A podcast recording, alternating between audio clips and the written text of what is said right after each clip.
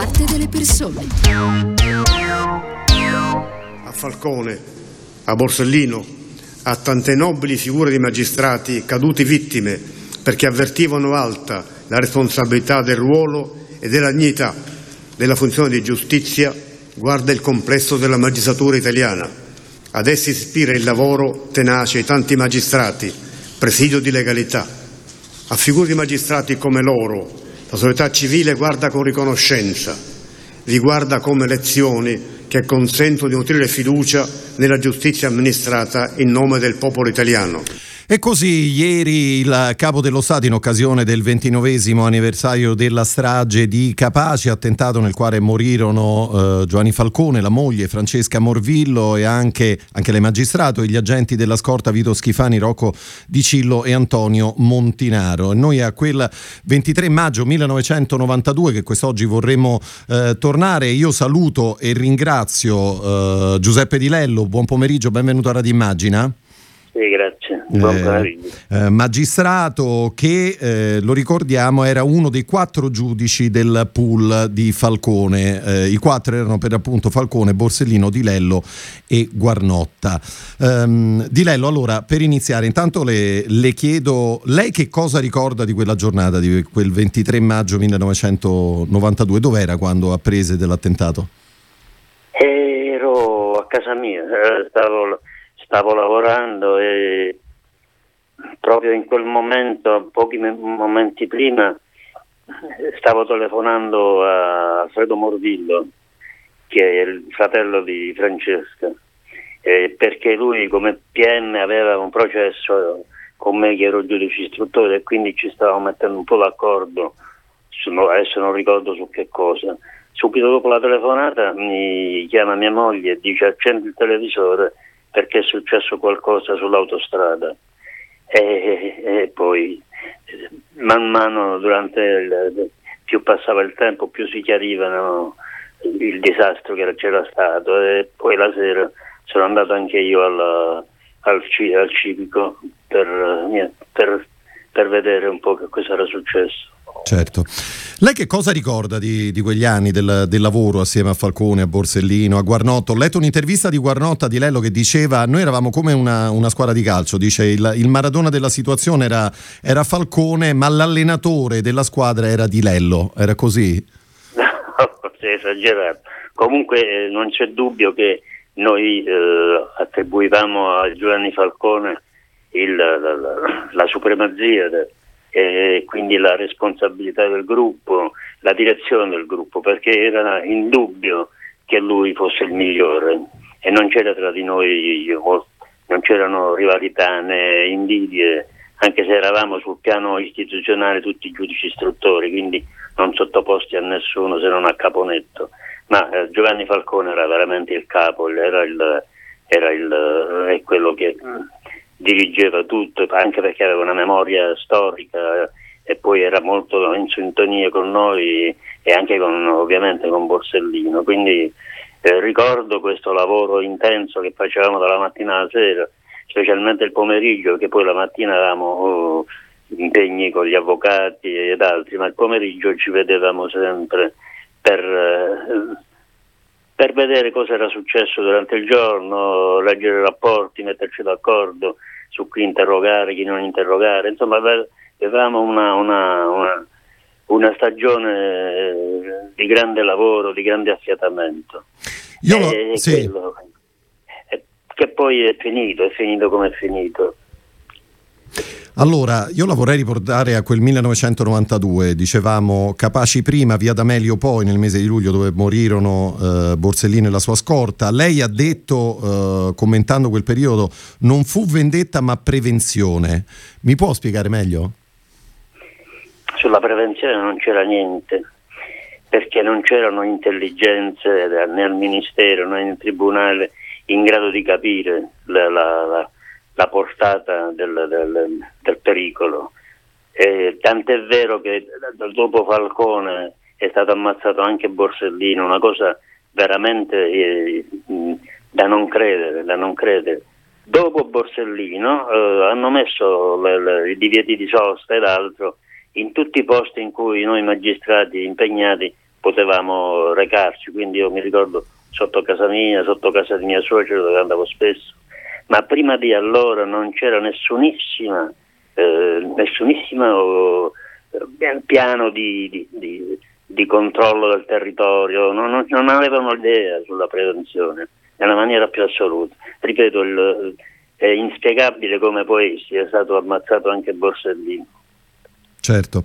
Eh, di lei lo vogliamo parlare di, di, lotta alla mafia, perché anche qui lei ha detto che c'è uno schema ricorrente nella storia italiana. In certe fasi la mafia alza il tiro, provocando la reazione dello Stato, viene repressa l'ala militare e il suo referente politico. Ma ha aggiunto non viene mai messo in discussione il sistema. È così ancora oggi? No, oggi, eh, oggi c'è l'esempio di Falcone. La, la, la, la mafia è stata combattuta sempre nei momenti in cui non si poteva fare a meno, cioè nel, nel momento del, del, di Ciaculli, della strage di Ciaculli, eh, dalla Chiesa ed altro, però con Falcone invece eh, si ha una, diciamo una, un'attenzione quotidiana ai fatti della mafia. E poi cambia, cambia il metodo, io dico che quello di Falcone è stato l'uovo di Colombo perché eh, questi prima non, non, non, sapevano che cos'era una rogatoria internazionale, non sapevano che, che in banca ci si poteva andare e che, che potevamo acquisire i, i, dati delle camere di commercio dei, dei voli internazionali, cioè c'è tutta un'opera di intelligence, di investigazione che eh, ha inciso molto nel, nel, nella lotta alla mafia. Anche, eh, anche, ricordando che però eh, a quell'epoca non era un'epoca digitale, cioè non avevamo telefonini, avevamo dei, dei computer assolutamente eh, inadeguati, quindi facevamo tutte con l'agenda a mano, però c'era una grande, ecco, una grande eh, strategia di contrasto che poi ha dato i, rifiuti, i, rifiuti, i frutti che, che, ha dato e che adesso è, è un po' praticamente si è generalizzata in tutta, in tutta Italia, la, cioè il, il, il contrasto alle mafie avviene con quel metodo dovunque. E non solo, ma eh, tutta, tutta, la legislazione antimafia poi pensata specialmente da Falcone è stata riversata in convenzioni internazionali, una convenzione del, dell'ONU del 2000 a Palermo e quindi è una lotta, diciamo, una lotta alla mafia ispirata proprio al metodo Falcone. Certo, il 10 febbraio del 1986 si aprì il maxi processo a cosa, a cosa nostra di Lello. Io le ricordo, le, le chiedo che cosa ricorda di, di, quella giornata e che cosa ha significato quel maxi processo nella lotta alla mafia. Beh, quel maxi processo, eh, ricordiamo bene, ha significato anche un risveglio della società civile, perché c'era veramente una, da parte dei cittadini una grande volontà di, di affrontarlo questo problema, di risolverlo e vedeva in questo maxi processo finalmente un segnale di attenzione dello Stato. Era un momento in cui lo Stato, sempre ovviamente eh, dietro le mentite spoglie della, della, della, del, dell'ordinamento giudiziario, era un momento in cui lo Stato rispondeva. E quindi c'era una grande speranza c'era una grande speranza nei cittadini che scrivevano su, sui muri Forza Buscetta e, e, tante altre cose, ma eh, poi ovviamente il, diciamo, questa, questa attenzione man mano è venuta a cadere anche perché c'era una sua equazione, però ricordo bene, e bisogna ricordare, che dopo quei maxi processi e dopo, diciamo, dopo, specialmente dopo le stragi del 92, eh, il tasso di mortalità per mafia in, in, eh, in, Sicilia, specialmente in Palermo e provincia, è crollato rapidamente. Oggi a Palermo non abbiamo più morti di mafia. Si dice sì, ma la mafia si è, infil- si è agguattata, si è, eh, si è sommersa, ma sono secondo me sono anche stupidaggini perché in realtà il segno che in, che in Sicilia, in, specialmente in Palermo, non ci fossero più tanti morti, c'erano centinaia di morti all'anno ed è un fatto di grande conquista di civiltà e questo lo dobbiamo anche molto a Falcone. Certo. Giuseppe Di Lello, siamo arrivati quasi al, al termine del nostro spazio. Io un'ultima cosa eh, per tornare a Falcone Borsellino gliela vorrei chiedere. C'è un momento, un'immagine eh, che lei ricorda legata sia a Falcone che a, Borsa, che a Borsellino? La Sinara.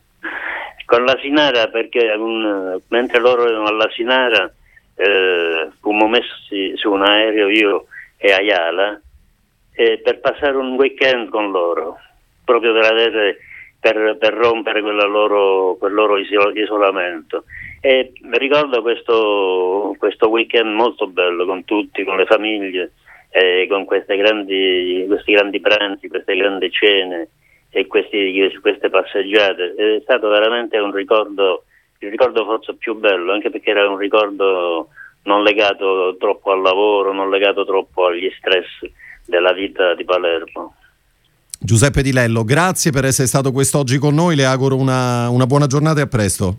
Grazie a voi anche. Arrivederci, e grazie. Lo ricordo, Giuseppe Di Lello, magistrato, era uno dei quattro giudici del pool di, di, Giovanni Falcone con cui oggi siamo tornati sull'anniversario ieri della strage di eh, Capaci. Con questo siamo giunti al termine anche della seconda parte di Ora di Punta. Ci fermiamo qui dandovi naturalmente l'appuntamento a domani alle 14. Io volevo ringraziare Ilenia Daniello alla parte tecnica, così come Andrea Draghetti allo streaming e tutti voi all'ascolto da parte di Cristiano Bucchi Bucchi l'augurio di un buon pomeriggio e a presto.